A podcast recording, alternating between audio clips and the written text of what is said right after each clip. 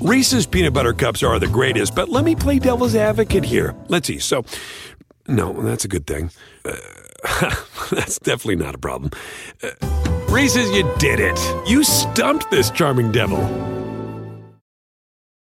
This episode is sponsored by Trunk Club. 2016 is going to be a game changer, your fresh start. So start the year off on the right foot in the right pants with the right jacket over the right shirt.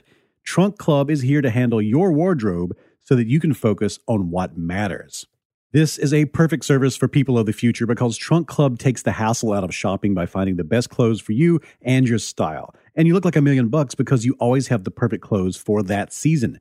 At trunkclub.com slash smart, you answer simple questions about your style, your preferences, your sizes, and then you're assigned a personal stylist who will talk to you on the phone or by email or by messages and pick out the perfect clothes just for you from premium brands. A trunk arrives on your doorstep. You pick what you want, you send back what you don't want in a prepaid trunk, and it's not a subscription service. You just pay for the clothes you keep from that trunk. No hidden charges, just great clothes. It's a brand new year, full of possibilities. And with Trunk Club, you'll get the year started off great, looking great, in clothes picked just for you. Get started today, and Trunk Club will style you for free, plus free shipping both ways. Buy clothes the way people in the future buy clothes. TrunkClub.com slash smart. That's TrunkClub.com slash smart for a trunk filled with clothes you will love wearing.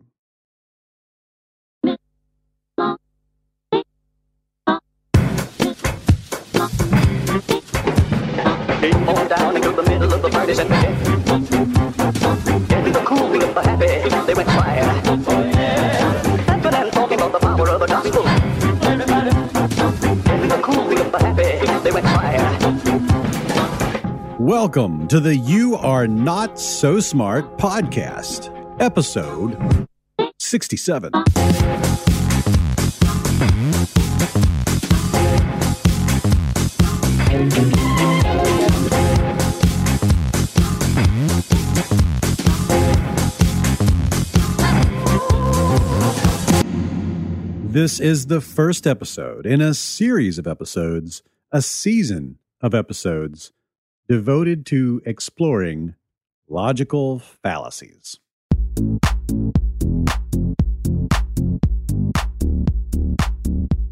Mm-mm-mm-mm-mm. Logical fallacies. Now, unlike the other things that we usually talk about on this show, logical fallacies don't really have a home in psychology. I mean, of course, they have a home in psychology because psychology is part of academia, and academia is in some way based upon the old Greek philosophers and their institutions of higher knowledge and learning. But the logical fallacy really has a home in debate, in argumentation, in communication, in rhetoric, in talking to each other, in politics, that world. And that world kind of became everybody's world when the internet came along.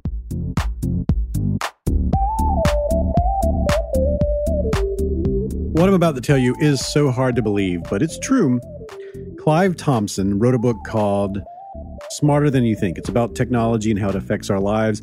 And in that book, he explained that until the internet, after high school, after college, after university, most people never wrote another thing again for the rest of their lives. Maybe a couple of letters, but no more than three to 10 letters, period. And that's it. That's all they ever wrote again. They just did not engage other human beings in written form. And that all changed when the internet became part of our daily lives social media and apps and comment sections, and then smartphones and texting and Reddit and everything else. And now we are each writing more in a month than people used to write for their entire lives after their education had completed. And that only started about a decade ago. It changed our relationship with the written word and other human beings this relationship that had been the norm since there have been people. And it changed it forever.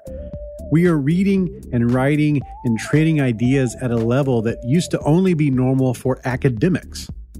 Now, we may not be talking about the same sort of stuff that they would be talking about, But it's important to know that something that is common for them is just now kind of starting to take shape among the average person. And that's why in 2008, programmer and essayist Paul Graham wrote a guide for citizens of cyberspace titled How to Disagree.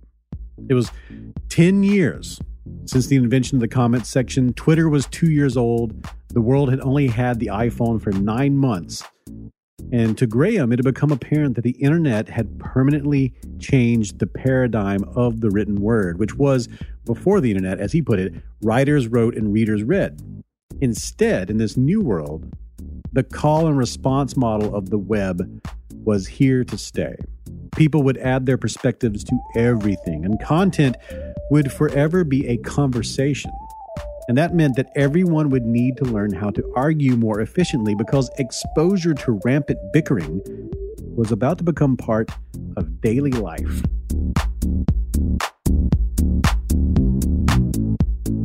So, why is that?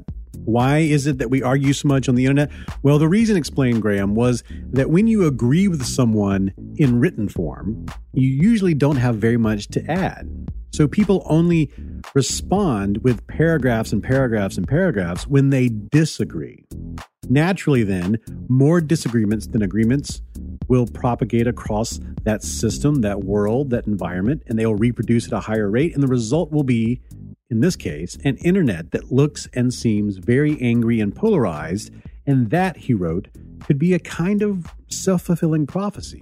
He warned, quote, there's a danger that the increase in disagreement will make people angrier, particularly online, where it's easy to say things you would never say face to face. End quote.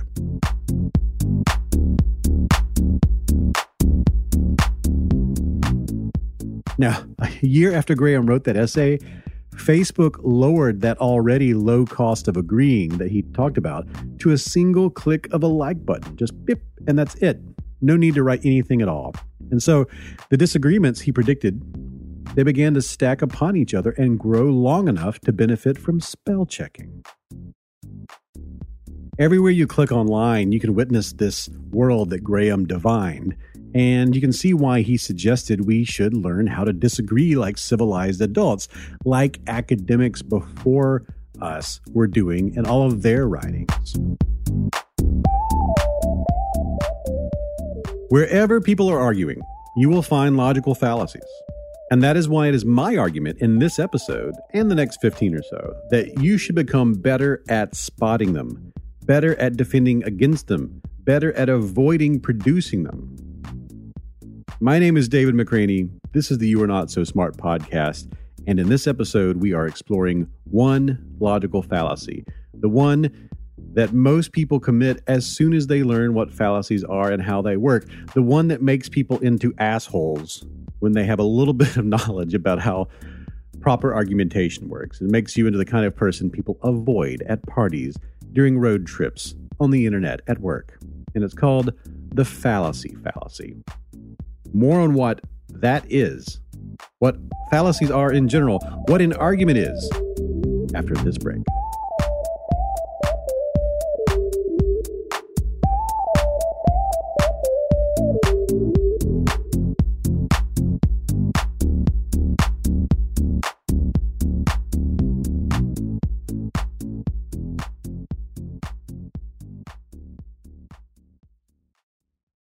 I've been talking about the great courses for a while now, and here's something completely new. I'm very excited to introduce this to you. It's called the Great Courses Plus, a video learning service that gives you unlimited access to a huge library of the Great Courses lecture series in so many fascinating topics science, history, cooking, astronomy, psychology, neuroscience, behavioral economics.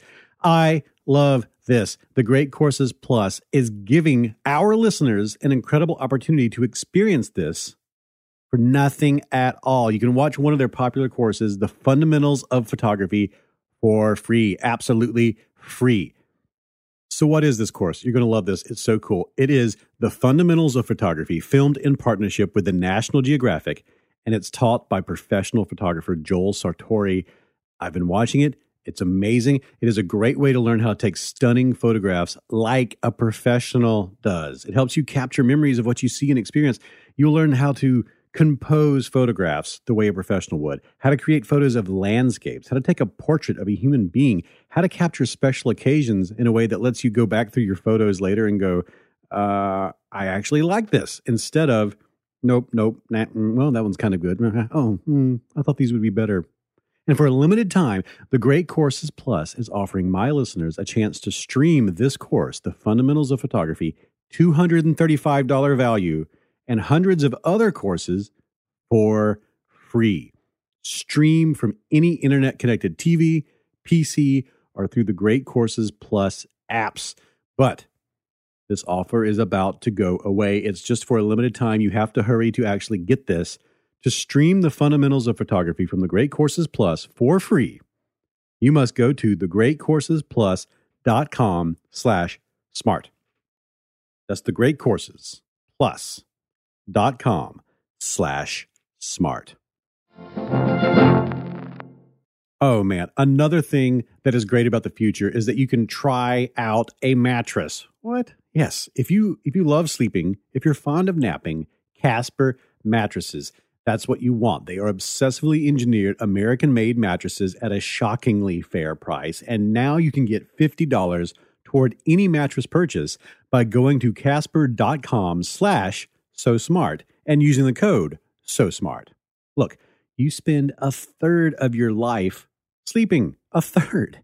So let's make sure you're doing that on a good mattress. It's the best purchase you will ever make is actually upgrading to quality sleep materials. And Casper brings together two comfy technologies for better nights and brighter days. Latex foam and memory foam. And they've got just the right sink, just the right bounce no matter how you sleep. And here's the here's the best part risk free trial and return. They deliver it straight to your door. You get it for 100 days. You sleep on it 100 times at least. And if you're not happy, they pick it back up from your house or your apartment or wherever you sleep. At the store, maybe you'll get a minute to try their mattresses. But with Casper, you actually get to sleep on this thing.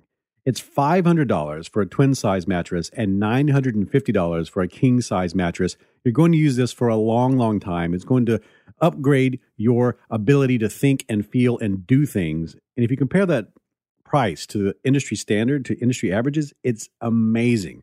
So get $50 toward any mattress purchase by going to casper.com slash so smart and use that code so smart. Terms and conditions apply.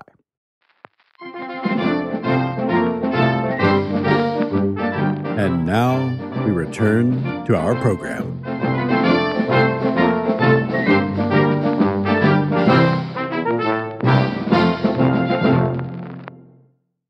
This is the You Are Not So Smart podcast. We're talking about the fallacy fallacy. It is a logical fallacy, and a logical fallacy is a thing that happens in arguments. So, what is an argument? Yeah, I think well, ultimately, an argument is it's justifying a conclusion. That's advertising and critical thinking guru Jesse Richardson. So, my name is Jesse Richardson. I'm the founder of YourLogicalFallacyIs.com, a website that helps people to learn about fallacies and critical thinking generally. So, as Jesse was saying, an argument is justifying a conclusion. So, to do that, you must begin by making a point, which is usually called stating a premise or stating a proposition. So, let's say you say something like, There is a giant crab that lives in the sky that loves ice cream and corn on the cob. Therefore, this is the part where you have a conclusion and you're justifying it. Therefore, we need to invest as much money as possible into corn futures. Not only because that means more corn on the cob for the giant crab in the sky, but also that means more high fructose corn syrup for ice cream, which we know the crab loves. You could state that in the other direction. You could start with a conclusion like, we need to invest in corn futures, and people might say, well, why is that? And then you would go into the whole thing about the crab in the sky. But either way, as you can see, there is a structure to this, a logic structure. I mean, you can make it more complicated. You can have symbols and you can chart it all out, but this is pretty much how it works. You start with a premise there's a crab in the sky, and you reach a conclusion that crab thinks something is delicious and we should make more of it because reasons. And at each step of the way, that argument can be pulled apart, and pieces of it can be considered to be valid or true or false, or they do lead to this conclusion or they don't. And you start to see that there's a constellation of ideas that get expressed every time someone argues for or against anything. We all do it every day, all the time. We all construct arguments to ourselves and with other people in terms of trying to understand and justify um, the various things that we think. So, an argument isn't a bickering match with someone, it's not yelling at somebody. An argument, in the philosophical sense, um, is about constructing a logical um, form. Just do, doing a very, very basic tutorial uh, of logic using syllogisms. So we have an example of a syllogism, the, the classic one all men are mortal. Socrates is a man, therefore Socrates is mortal. This is a syllogism because it has two premises, and the conclusion logically follows from the premises. So you have two things, and then you infer a conclusion that you weren't given. That is psychologist Barbara Drescher. I'm a cognitive psychologist by trade. I taught um, at the university level, taught cognitive psychology, research methods, and statistics, things like that. Uh, but I'm also a skeptical activist who does podcasting and uh, blogging, um, trying to make the world a better place by helping people become a little more rational. As you can tell from Barbara and Jesse's definitions of arguing and my examples of arguing, you can really, really get into the, the weeds when you start talking about how all this works. If you would like to learn more about all the stuff that goes into formal logic and formal argumentation, I'll have links at the website. But let's move on to fallacies. What is a logical fallacy? So I think the thing is, is that logical fallacies are actually a lot of fun. Um, and despite the, that connotation, and the reason is that it's something that everyone can relate to because we all have arguments with people and we all intuitively understand that there's sometimes just something wrong with the argument that someone's putting forward. So the definition of a fallacy is essentially um, that it's a flaw in reasoning. Formal fallacies are errors in logic. I like to think of logical fallacies as math problems involving language in which you skip a step or you get turned around without realizing it. And in modern life, you have heuristics and biases and all this stuff that you're thinking and saying, and it's getting challenged all the time. And that's when you pull these out.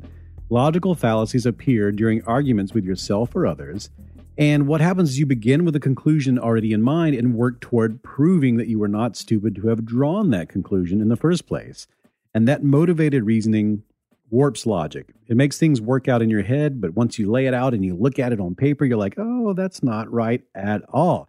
And and it's you know and it's um, I think an important part of it is to understand that you're not sitting down and you're not mapping out ahead of time. Um, I'm going to say this thing that is uh, purposefully incorrect, but seems very convincing, so that I will win the argument. That is internet culture and culture in general expert Mike Rugnetta. My name is Mike Rugnetta. Um, I'm the writer and host of a YouTube show called Idea Channel, which is produced by PBS Digital Studios. It is my favorite YouTube channel and one of my favorite things on the internet, period. Uh, on Idea Channel, I try to apply um, philosophical and critical concepts to things in the popular culture canon. Um, so it's kind of like trying to use things that people have an intimate familiarity with to explain um, what are generally thought of as being weird, um, abstract, and sometimes useless concepts uh, to show how they actually do have um, a uh, like a great uh, applicableness to everyday life. Mike explained that logical fallacies will just naturally appear when we start to argue our case for just about anything and usually there's no malicious intent. Uh, it's often stuff that all of us, myself included, constantly. Uh, you know, you'll be having an argument or you'll be having a conversation with someone, um, and you will just you'll say something and you'll be like, "Oh no, that doesn't actually, uh, it doesn't actually line up. Uh, it doesn't actually. It sounds like it's convincing. It sounds like it's right, but actually, it's not." You get confused in your logic all the time and you just twist language to make the world line up with your preconceived notions. A good example of this would be the appeal to tradition. This is the idea that because something is traditional and it's been passed down for generations and it's the way it's always been done, that this is something worth doing this way forever. It's something worth preserving because it has all of this air of tradition around it. It's a fallacy, of course, because usually things that have been done the same way for a very long time can be improved upon And just because something is old and traditional does not mean that it is good. So let's say you're talking to someone online, you're arguing with them, and you catch them in the middle of committing the appeal to tradition. And you say to them, Aha, see, you just committed a logical fallacy. Your argument is invalid. I disregard everything you have to say. Good day, sir. What would be wrong with that? Well, you are in danger of committing another logical fallacy related to committing logical fallacies and pointing out logical fallacies that have been committed called the fallacy fallacy. Well, the fallacy fallacy, um, it's it's pretty meta actually. So the fallacy fallacy is so meta. It's my personal favorite, um, and it is uh, it's where you, uh, if if you're arguing with someone and they use, say, a straw man fallacy. They incorrectly identify your position in arguing and then argue against and possibly defeat uh, this incorrect representation of your position. Um, you could you could then say like, oh, you have committed the straw man fallacy. Therefore, your argument is incorrect. When that is not necessarily the case. In reality, you can create, um, you can argue fallaciously for something that is true. You can make a true claim and argue for it very poorly. And conversely, um, you can have a completely false statement and you can then argue for it very coherently in terms of logic. So it comes from confusing the validity of an argument with the truth of a conclusion. Just because someone has perpetrated a fallacy does not necessarily mean that they are um, that their argument is wrong. Um, they may you can reach a correct conclusion through sort of fallacious means. And so the fallacy fallacy is is um, the assumption that when someone uses fallacious reasoning, they are immediately incorrect, which is not always the case. And what's important to understand is that um, logical fallacies are not about truth values. What they're about is the coherency of the logical argument itself. And that's where the fallacy fallacy comes in, in terms of delineating between logical coherency versus the actual truth of the conclusion or the claim that's being made. Um, one of my favorites is all dogs have four legs. Daisy is a dog, therefore, Daisy has four legs. The argument is valid. The conclusion logically follows from the premises, but one of the premises is untrue. Sadly, not all dogs have four legs. So if you say something like some dogs have four legs, Daisy's dog, therefore Daisy has four legs, well, those premises are true, that argument's not valid. In neither case can we say Daisy does not have four legs. We simply don't know. Fallacy fallacy is thinking that um, because something is the argument is flawed or because there's a, a fallacy in there, it's thinking that that the conclusion is not true. It is essentially presuming that because a fallacy has been made in support of a claim, that the argument, the claim itself, is wrong. And unfortunately, that's just not how it works. We can show that something is true, but we can't we can't necessarily show for certain if it's not true. I think well, so I mean, I think the straw man fallacy is a big one. That as soon as someone feels as though their argument has been incorrectly represented, um, they will say like, "Well, that's the straw man fallacy. You, I win. You're wrong."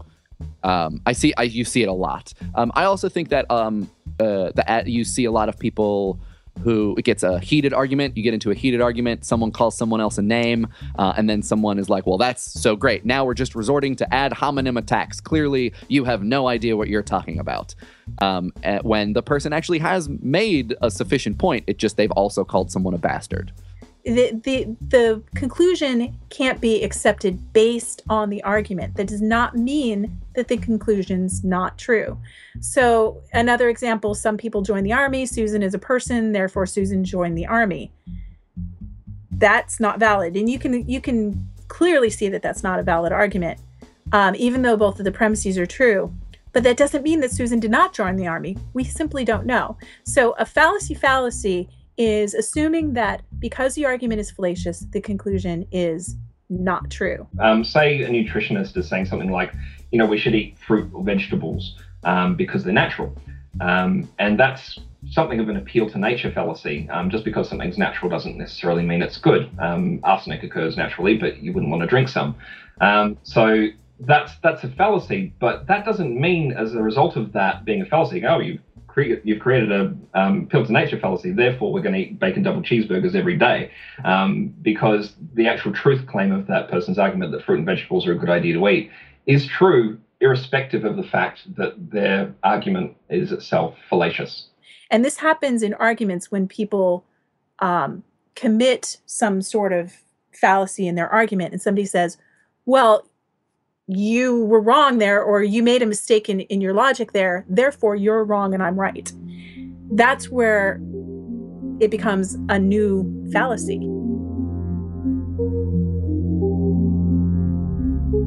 everything is complicated and big and and you know the the topographical map is much more complicated than the Google map but we really really try to get everything to be the Google map version of things so Yeah. because it's just that's how it that's how you think about stuff and Yeah. if you have time to go into the you know the archives like Gandalf and be surrounded by the paper you'll do that but when you're having a conversation right there with a person in in the flesh or digitally ev- both sides are going to really try to to shrink everything down to to and and nuance gets lost Yeah, oh, yeah. And- I, I- I have of, I have often said that um, the internet is one of nuance's natural predators. that is that's the best that is the best quote ever.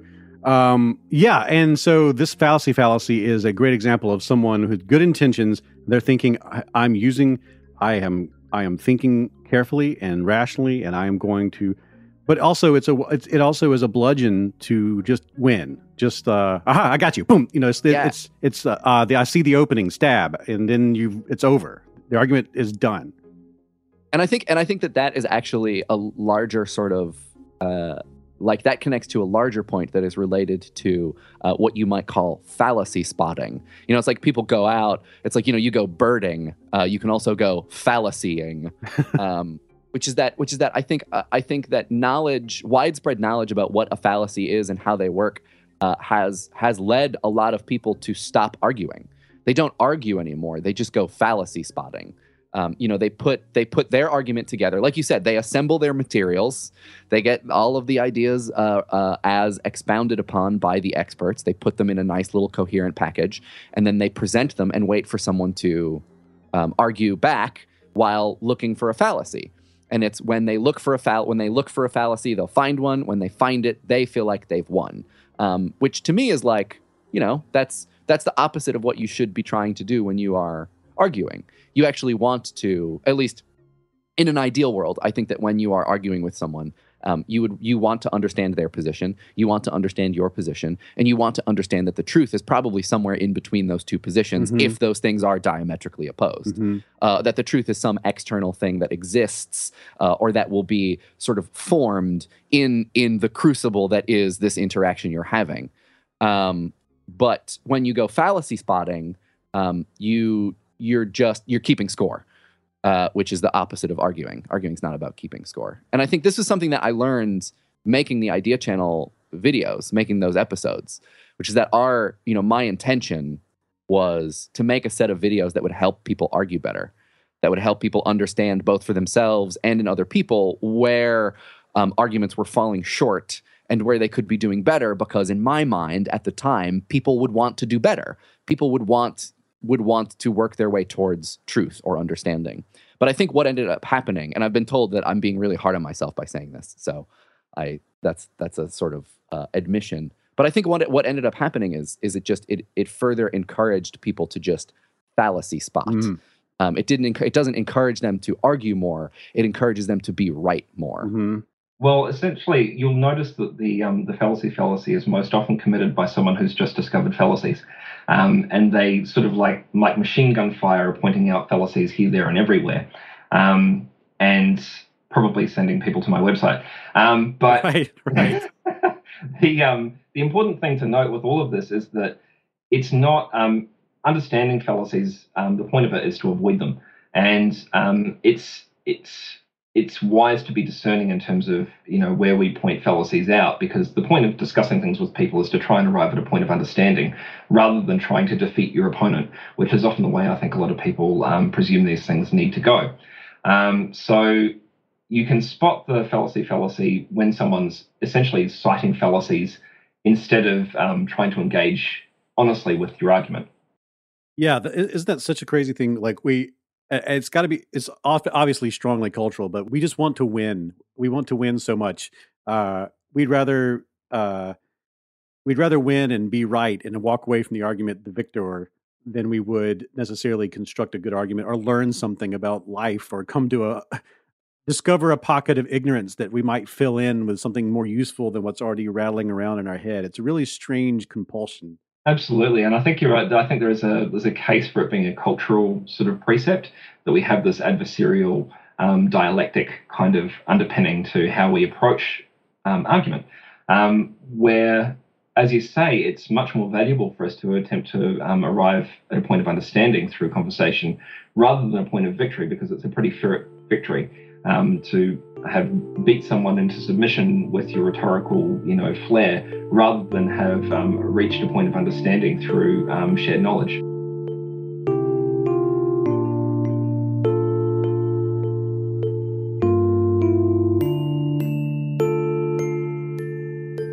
So, now that we know what this thing is, this fallacy fallacy, what's the best way to avoid committing it?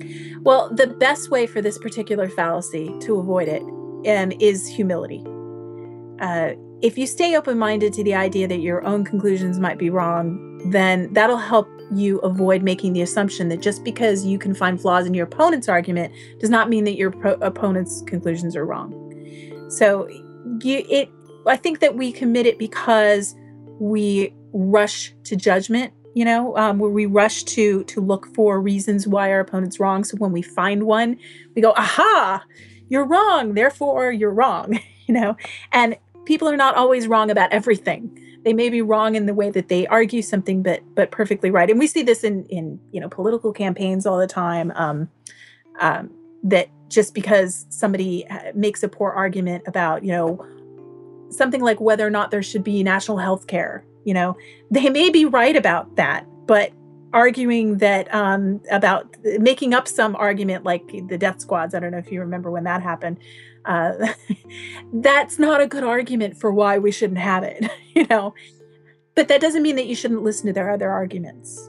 So i don't know if you've heard of a steel man argument before um, but it's essentially like the opposite of a straw man argument um, so it's, it's a really interesting device, essentially like playing angel's advocate instead of devil's advocate uh, with someone's point of view. And it's a really useful way to, instead of having a conversation degenerate into, you know, this adversarial kind of to and fro, try to say, okay, well, are you trying to say this? Because perhaps even though the logic that you've employed here or the fallacy that you've committed is incoherent, um, I'm trying to understand where you're actually coming from. So are you trying to say this?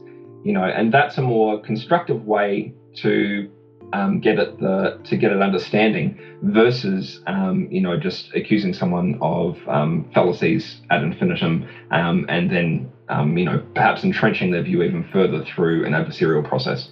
So, with that in mind, what is the best way to defend against someone who is using the fallacy fallacy to try and squash your argument? Come up with a better argument. uh, if your opponent has committed this fallacy, then that means that your argument is flawed. So don't double down on the argument that you made. Instead, come up with a better argument, um, or maybe even admit that you you might be wrong. Think about you know why you thought that argument was good, um, and do you have any other reason to think that it's good? Because if you don't, then maybe you're wrong. So there's there's two ways. One is is concede your point, or um, you know, the other is come up with a better argument.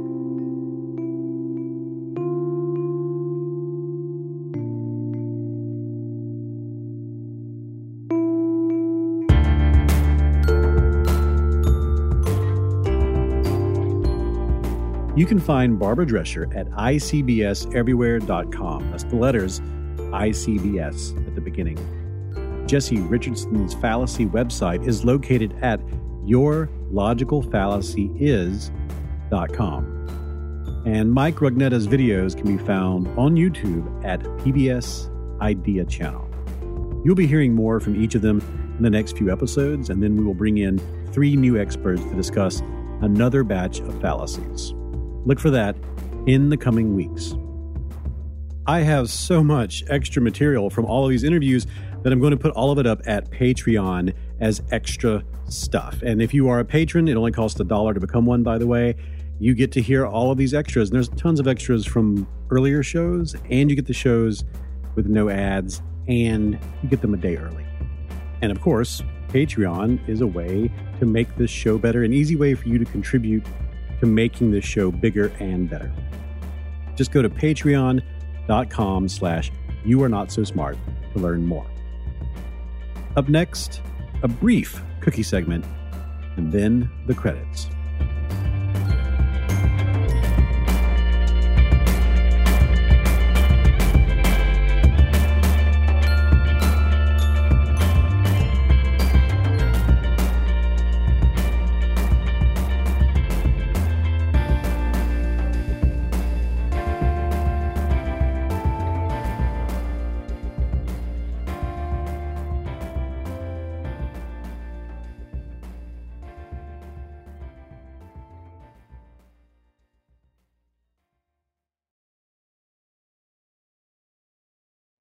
What starts with the letter C?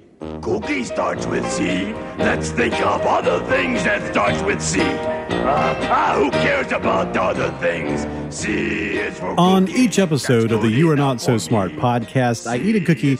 baked by one of you, by a listener or a reader of the books or someone who is interested in You Are Not So Smart. And if I pick your recipe, if Mandy cooks it and I eat it right here on the show, you get a signed copy of the You Are Not So Smart book.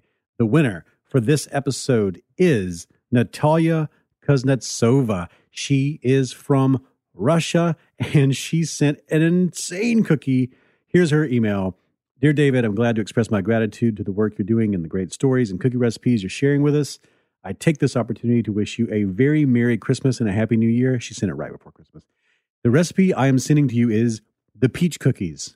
Such cuties were very popular in Russia and Eastern European countries around Christmas holidays. Unfortunately, this recipe is very seldom baked today and is hardly found at bakeries. Kindly find the recipe in the files attached. She did send them. She also sent a picture of them. Though those cookies look like peaches, they don't taste like them. Easy to cook and with a great taste, they are worth trying. Hopefully, you will find the cookies great. From Russia, with kind regards, Natalia. Okay, Natalia, I have this in front of me, and Mandy told me this was the weirdest cookie she has made so far. And we've made some weird ones. We made bourbon bacon cookies once. They look like peaches, everyone. I mean, they kind of look like little butts. Let's let's be honest. But butts also look like peaches, or peaches look like butts, whatever. But it looks like a little peach. It's the color of a peach. It has that like mixture of orange and yellow, and uh, it's got little sugary hairs all over it. And it's in two lobes, and it's about the size of a peach, but it's made of cookie stuff, and it's got a cookie interior. It's it's wild. It's wild. And to make this, four eggs, four sticks of butter, sugar, sour cream, flour, vanilla, baking powder, chocolate chips, rum, apricot jam, cookie crumbs, mint, milk, food coloring, eh, red food coloring, beet juice, carrot juice. It's crazy. So I'm going to try it right now. I have not tried one of these. This is a, a, I truly am trying this for the first time on the air. I don't know what to think of it. I took a picture of this. I tweeted it. I put it on Peach, the actual social network, Peach. And uh, I put it on Instagram. So it's already out there in the world if you follow me on any of those places. But here we go. Oh my God. This is so weird. All right, trying it now.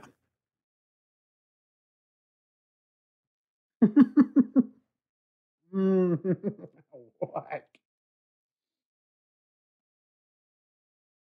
Okay.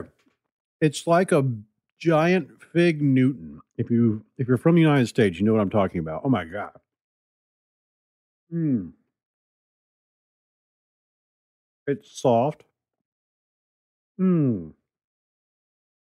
And it has a uh, a filling on the inside instead of a peach pit. Instead of the seed, there's um jam stuff there. Mm. It's really really good. It's super good. Like I thought it would just be a novelty, but you know what? It's actually a really tasty, insane cookie. I love it. I can imagine a kid losing losing his or her mind over how great this is, uh, how beautiful they are, and they are beautiful. Uh, just when you have a bunch of them together, beautiful. Oh, Natalia, what am I? This is so odd. I have to I have to admit most of what I know about Russia at this point comes from the insane YouTube videos and I haven't seen peach cookies there yet, but I could imagine if I did I would be like, well, there you go, Russia. Ah. Natalia. Спасибо, это вкусно печенье. Это будет питать свое тело и душу. Спасибо. Красивые Pesiki. Beautiful peaches. Thank you. A book is headed your way.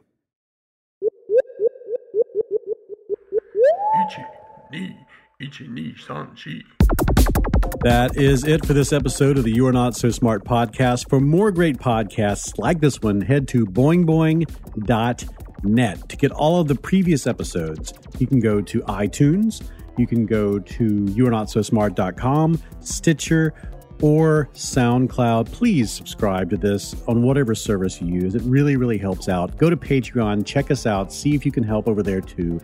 It is so fantastic. All of the things that are going on right now. I'm working on this new book. It's taking up all of my time. That's why I'm making episodes like this to sort of give me some space so I can finish the book. If you want to know more about any of the people we talked about in the show, just go to youarenotsosmart.com, read the show notes. I have it all in there. The opening music is Clash by Caravan Palace, and the interstitial music is Drew Garraway, or something that I bought using money from you, the patrons at Patreon. Thank you so much.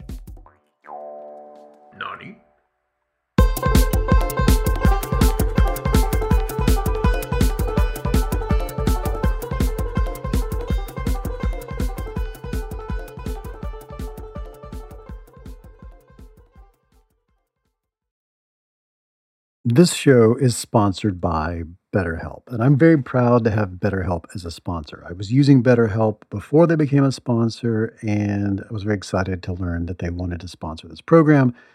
I have recommended BetterHelp to people. I know people right now who I've recently onboarded. I had a friend who had a really difficult medical event and was experiencing a completely new range of anxieties and feelings and concerns. And I recommended therapy. I'd never gone to therapy before. And this helped.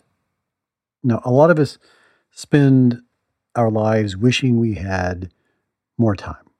And the question is time for what? If our time was unlimited, how would you use it? And the best way to squeeze that special thing into your schedule is to know what is that special thing? What is important to you? What is that thing that deserves to take that slot, that precious time? How do you make that a priority? Therapy can help you find what matters to you so you can do more of it. And if you're thinking of starting therapy, I really recommend giving BetterHelp a try. It's entirely online, it's designed to be convenient, flexible, suited to your schedule. Just fill out a brief questionnaire and you will get matched with a licensed therapist, and you can switch therapists at any time for no additional charge. You can do that several times and really lock in with a therapist that is able to generate with you that dynamic that's so important. I believe you should be in therapy. I believe everyone should be in therapy for a period of time at least in their lives to sort this out. What's important to you? How do you make it work? And you can learn to make time for what makes you happy with BetterHelp. Visit betterhelp.com slash Y-A-N-S-S today to get 10% off your first month. That's betterhelp.com slash Y-A-N-S-S.